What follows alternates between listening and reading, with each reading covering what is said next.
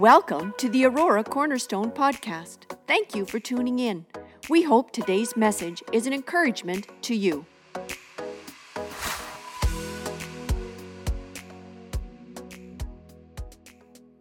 Just a little preempt here. What mothers learn from their children. Now, this is not from my children. Some of it might be, maybe not. But th- these are perspectives of mothers, okay? A three year old a three year old's voice is louder than 200 adults in a crowded restaurant. When you hear a toilet flush and the words, oh no, it's already too late. Play Doh and microwave should never be used in the same sentence. How does a child get a hold of the microwave? Oh, that's for another topic. Super glue is forever. Your local def- fire department is has a 15 minute response time. I'm thankful I haven't had to figure that one out, but I she shall remain nameless. We were on a first name basis in the ER every 10 days for ear infections when she was little. Certain Lego blocks can pass through the digestive system of a four year old. I'm sure some of you have experienced that and hopefully not. The title of what I want to share this morning is Who Can Change the Unchangeable? Is funny. A, few weeks ago, um, pastor had asked me, What is your subject title for this morning? And I'm going, it's a lengthy one and I can't remember the, the whole thing. And, and he said, just say Jesus. Isn't that what um, Pastor, uh, when we were away on holidays, he says, if you can't think of what to say, just say Jesus.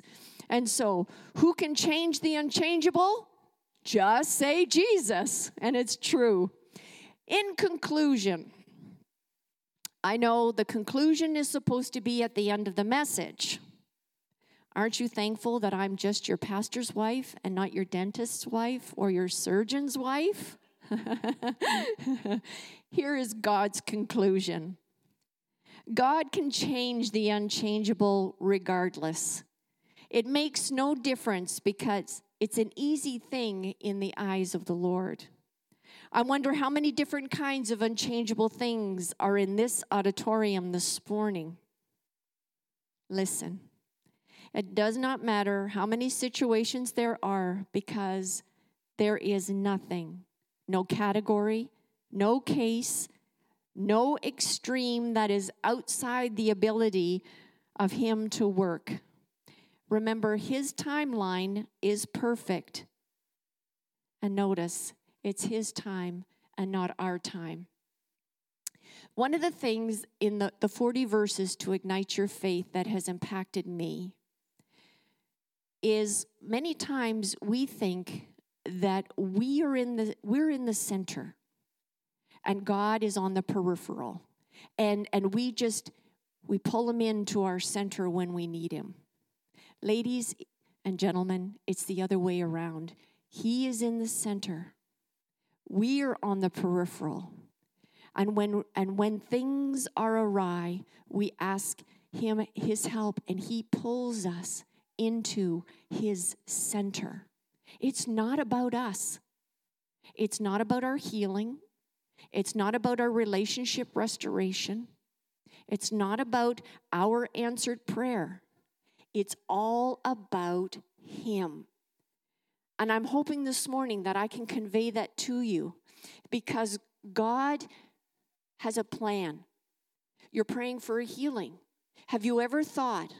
So, the, the, what we had talked about is, is it's not it's not our timing it's god's timing.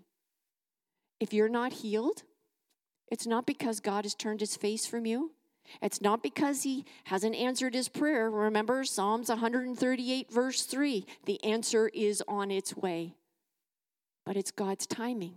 And sometimes the faith that we need is in that timing and trust him Isaiah 55, 8 and 9 says, For my thoughts are not your thoughts, neither are your ways my ways, declares the Lord. As the heavens are higher than the earth, so are my ways higher than your ways, and my thoughts than your thoughts. And we can bank on that. It, it's all about Him. And when that suddenly happens, when that healing comes, when that relationship is restored, we think, God answered my prayer. But the one thing I learned from Psalms 138 is He's already answered it. It's on the way. It just has to catch up with us. The um, the scripture that I'm using this morning is 2 Kings 4, verses 8 to 37. It's a lot of verses. So we're going to go through, it's, it's going to be up before you. We're not going to read it in its entirety at the beginning, but we're going to touch on it as we go through. This is Elisha and the, the woman from Shunem she is a um, she is going to set an example for us this morning first of all i want to ask the question what is so great about this woman verse 8 talks about one day elisha went to the town of, the Sh- of shunem a wealthy woman lived there and she urged him to come to her home for a meal after that whenever he passed that way he would stop there for something to eat. She fed Elisha a meal on more than one occasion. There's no indication that she knew that he was a man of God, but she made a practice of this.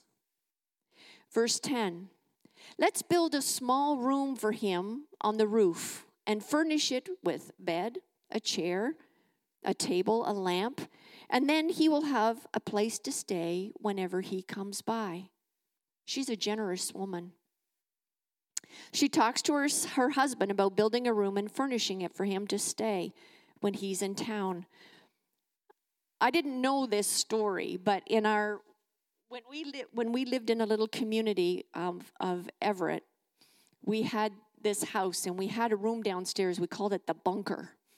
And in our bunker, uh, it wasn't finished when we moved in the house, but we finished this. We, we had a gentleman in the church that helped us finish this room. We had a king size bed. I think we had two single beds. And then we had a like a sectional, um, like a little sitting room. And there was still room. We had your workout at the other end. So this room, it truly was a big room. But in that room, we had people that came to our church, and rather than putting them in a hotel or whatever, they stayed in our our bunker, and uh, it was it was a time of rest for them. It was. I, remember on, on, a number of occasions, it was like, "Wow, this is for us." And uh, out of that, even out of that room, came ministry to our family and to our church. And so, when you make room for God, whether physically or in your heart, God honors that, and He certainly honored, honored us in that. So this woman was generous. She is a woman God wanted to bless. Verse 13 Elisha and Gehazi tell her, We appreciate the kind concern you have shown us. What can we do for you? She exceeded the prophet Elisha's expectations and he looked for a way to bless her. You can't outgive God. She's a giver, not a taker. Verse 13. Can we put a good word in for you to the king or to the commander of the army? No, she replied. My family takes good care of me. Elisha would speak on her behalf to the king or to the commander of the army, and she replies, No. She could have taken advantage of this situation.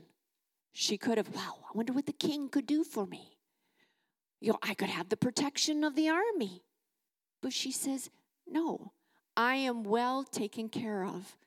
And so that's another part of her personality that she is she is contented. She accepts her childlessness. Now this is in the story, she, in, in the Bible story, she does not have a child. And so later, Elisha asks Gehazi, What can we do for her? So he's still looking for, for a way to bless her.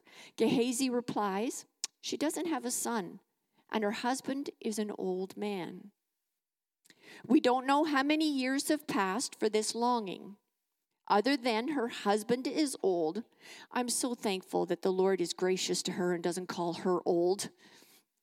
Now, there are stories that he does, but in this one, he doesn't call her old, puts the blame on her husband.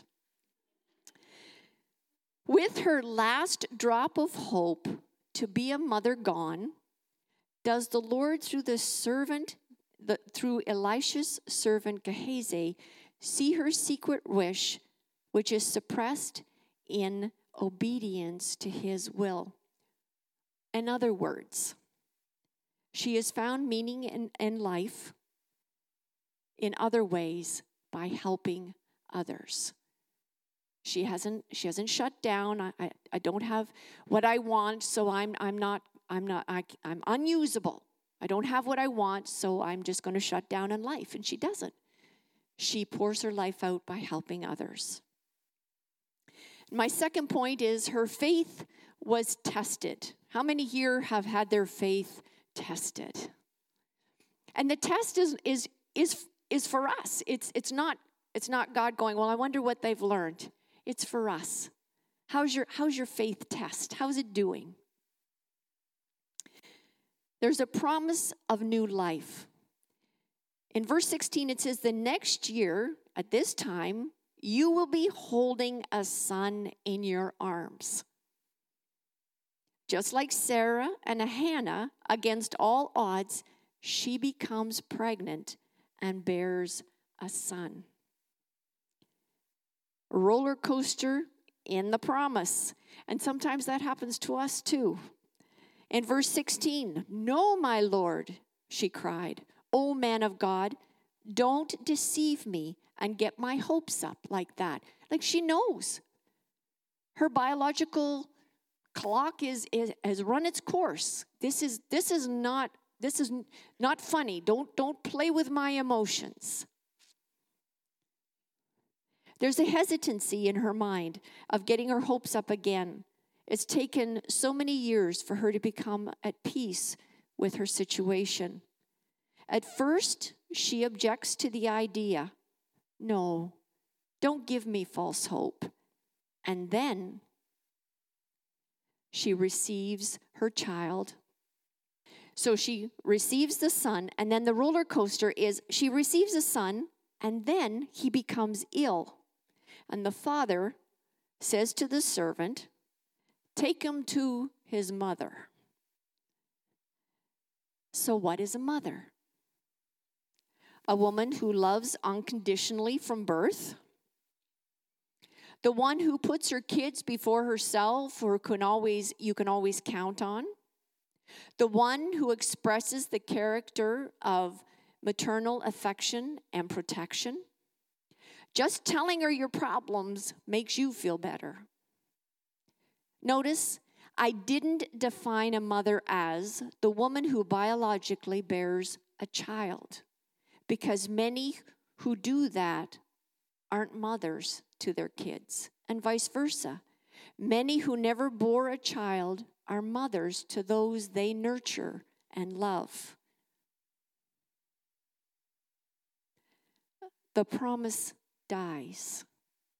In verse 20, so the servant took him home, and his mother held him on her lap. But around noontime, he died. It can happen in an instant. For the brightest day to suddenly become clouded with disaster, disease, diagnosis, or a decision. Her boy was full of life that morning, and at noon, a servant brings her nearly cold and lifeless promise home. Then he dies in her arms.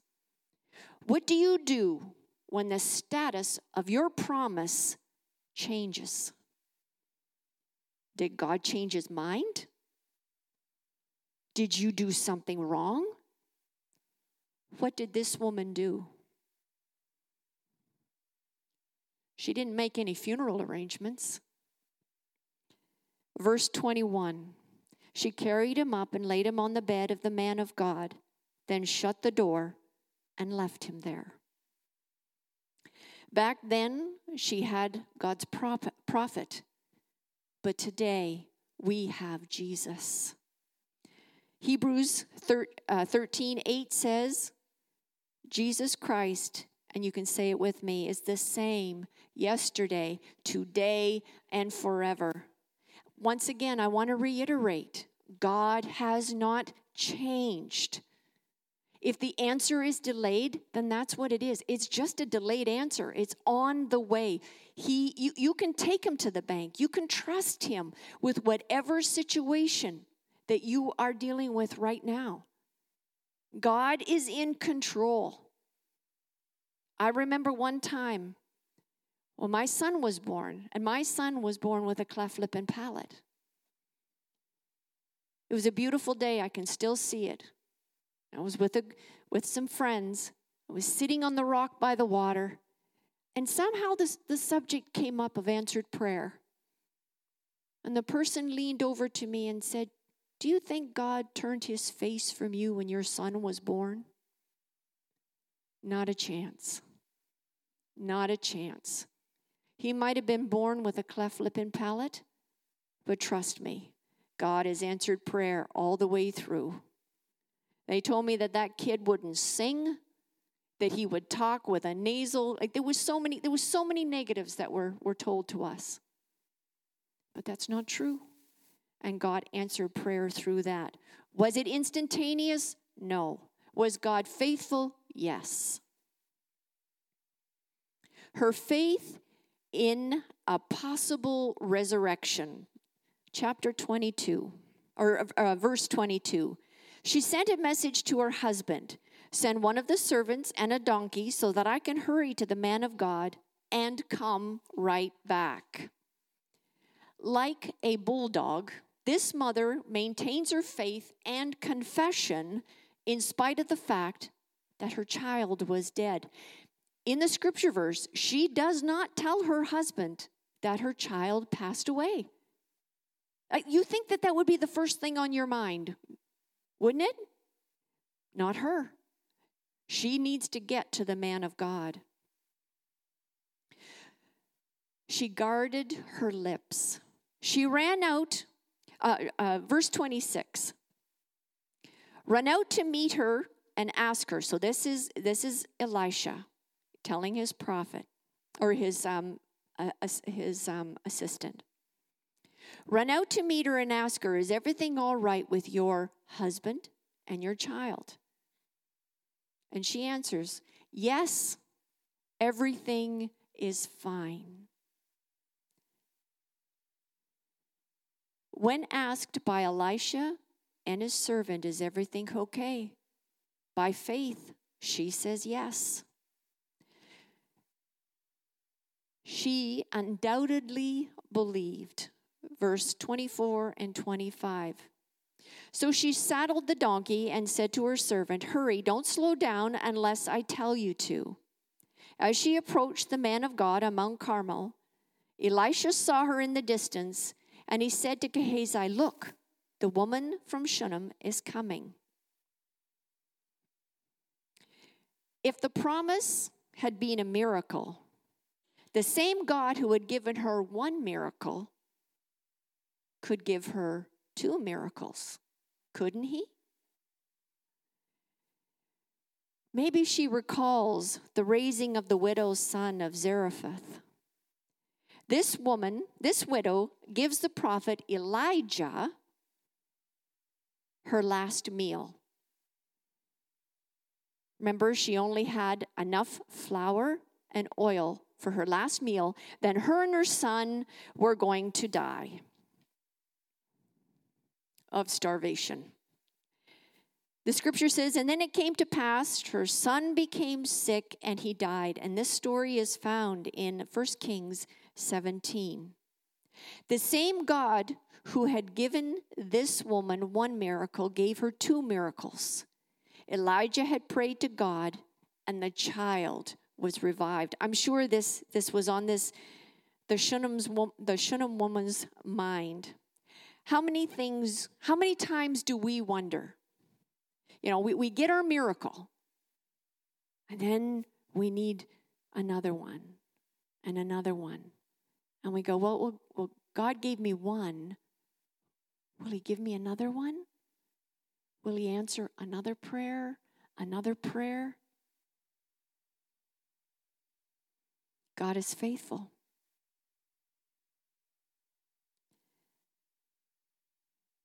My third point her boy is restored. The woman's intercession. But when she came to the man of God at the mountain, she fell to the, to the ground before him and caught hold of his feet. The contemporary English version says it this way She went over and grabbed Elisha by the feet. So it's just not a caught, you know, romantically, you know, she falls and grabs him. She's in desperation. Her child is dead. She grabs him by the feet. And of course, his servant, the, the prophet's servant, responds. And, he, and Gehazi began to push her away, but the man of God said, Leave her alone. She is deeply troubled, but the Lord has not told me what it is. Then she said, Did I ask you for a son, my Lord? And didn't I say, Don't deceive me and give me false hope?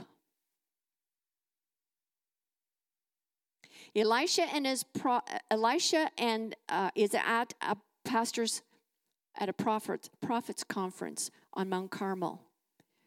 She knows where he is, and she's she's going to get him.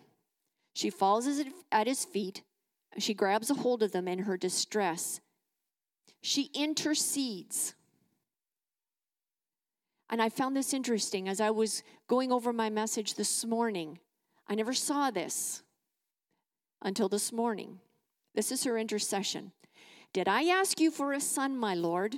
Don't tell, don't, don't, didn't I tell you, don't raise my hopes or don't give me false hopes? Elisha reads between the lines. She doesn't say her son is dead. Something is wrong with her son. She doesn't say he's dead unless there is a conversation that we're, a, that we're privy to. What is said in the scriptures, it does not say her son is dead. She didn't move. Verse 30. But the boy's mother said, As surely as the Lord lives, and you yourself live, I won't go home unless you go with me. So Elisha turned, returned to her home with her. You see, Elisha instructs Gehazi, take my walking stick and go and lay it on the boy. So, in other words, he's saying, I'm, I'm sending you. And the woman picks up on it and she's, No, no, no, no. I don't want your servant. I want you.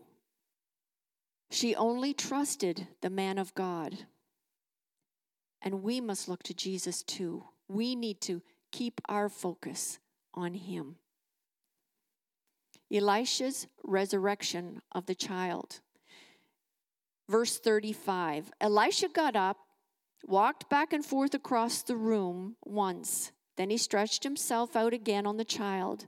This time the boy sneezed seven times and opened his eyes.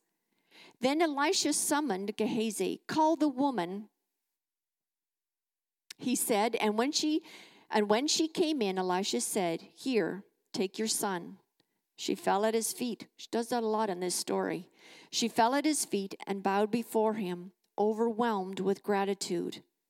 Then she took her son in her arms and carried him downstairs. The prophet returns to her home, and her son finds the prophet returns to her home with her and finds that the child is dead. I don't know if they had a discussion, but this is this is when he finds out the child is dead. He goes through the various steps to raise the child Two times Elisha stretches himself out on the child as if to trans as if to transmit his life into the life of the child. The child sneezes seven times.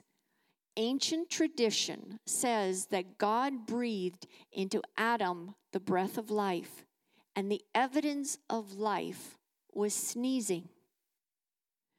Some of you might have a lot of life in you if you sneeze a lot. Something to think about the next time you sneeze. Thank you, Lord, for my life. Thank you, Lord, for my breath, your breath in my lungs.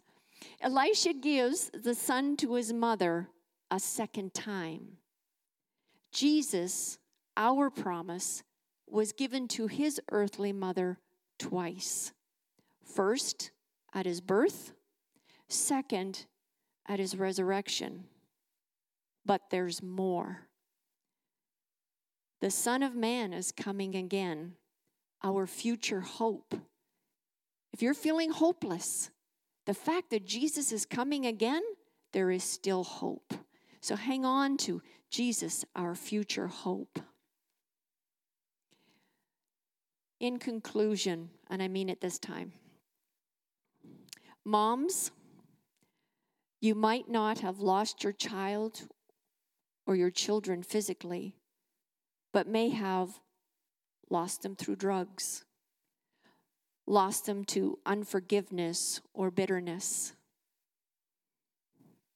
lost them because of distance or separation, lost them because of unbelief and worldliness. Like the Shunem woman, will you have bulldog faith for the restoration of your child, your health, your marriage, your finances? Will you stand be- between the devil and your child, your disaster, your disease, your diagnosis, the decision? Will you hold on to? No, no. Will you grab the feet of Jesus? That he would overshadow your situation, your child, you to turn things around. I'm going to ask the worship team if they would come back at this time. Two things I want to share with you about turning things around. One of the miracles in my family is my daughter. Those of you that know her two years ago, she walked with a cane. She was so bent over, she looked like a 90 year old woman. She had a, um, what was it? A disc? What was it? Uh, herniated? Herniated disc. And it was so severe that it, it, it protruded into the spine. It wasn't going the other way, it went into the spine. She was in pain 24 7, no reprieve for what? Nine months? Nine months she um, she would she, she's not a crier not normally but she would call me on the phone just to talk just to get through the pain. She went to the specialist and, and it took it took almost a year to get into a specialist. And when she saw the specialist it was in february of, of two years ago. And she said to this specialist when can I, you know, when can I expect to have surgery? She she also went to a pain clinic and was having needles in her back just so that she could function. The pain was so bad. It was. She said it was like they. Um, she had acid poured on her leg. The pain was incredible. We, we have no idea what she went through. I have nothing to compare it to, not even childbirth, because you have a reprieve, but she, she never had a reprieve. It didn't come and go, it came and it stayed. And the church here prayed for her. And she was, that was in February, and she, she asked this, the specialist, Do you think by the end of, of April I, I could have my surgery? And it wasn't because of the, the issues of the pain she's thinking ahead and I've got holiday time and I've, you know, she's, she's a planner and it's, I, I need to work this into my schedule. And uh, the surgeon said, oh, You're going to wait a bit longer than that. He says, Can I put you on a cancellation list? She said, Sure.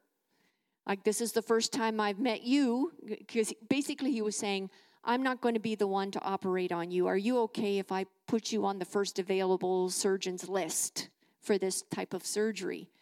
And uh, anyway, she said, Sure. Two weeks later, she's driving home from day surgery. God had answered prayer. Now, the surgeon also told her two things. You could either have no change in the pain in your body, or you'll notice a difference on your way home. And I'm, I'm glad to say it was the latter, that on the way home, the pain, she felt a difference in her body. That, that was a miracle. That God turned that situation around. It, it's very hard to see your child suffer like that. And the second is the miracle of our son and, and our in his family going to Florida. And I, I've told this so many times. And them leaving and thinking that we're not going to have a godly influence on them or our granddaughter. And God turned that around. He brought them into the fellowship of a beautiful church down there that has loved on them, restored them into ministry. Um, Erica is a, a, a, worship director. Jonas had for years hadn't played keyboard, and now he's doing that. And our granddaughter and this family, or this church family, just has come around them and has loved them. God turned that situation around. Only, only God could have done that. Only God could have restored. In that time, Carissa couldn't play in the band. Her focus was, was God, I need you. I need you through this. And that was the one thing that touched me about her situation. She didn't blame God. She said the realization of my relationship with God was shallow, and He took her deeper than, than she'd ever been in her life. We don't understand what we go through. We don't, what, what is, it's not about us. What she went through, I wouldn't wish on anybody. But the relationship with God that comes out of it is paramount to our relationship with God. I'm so thankful for that.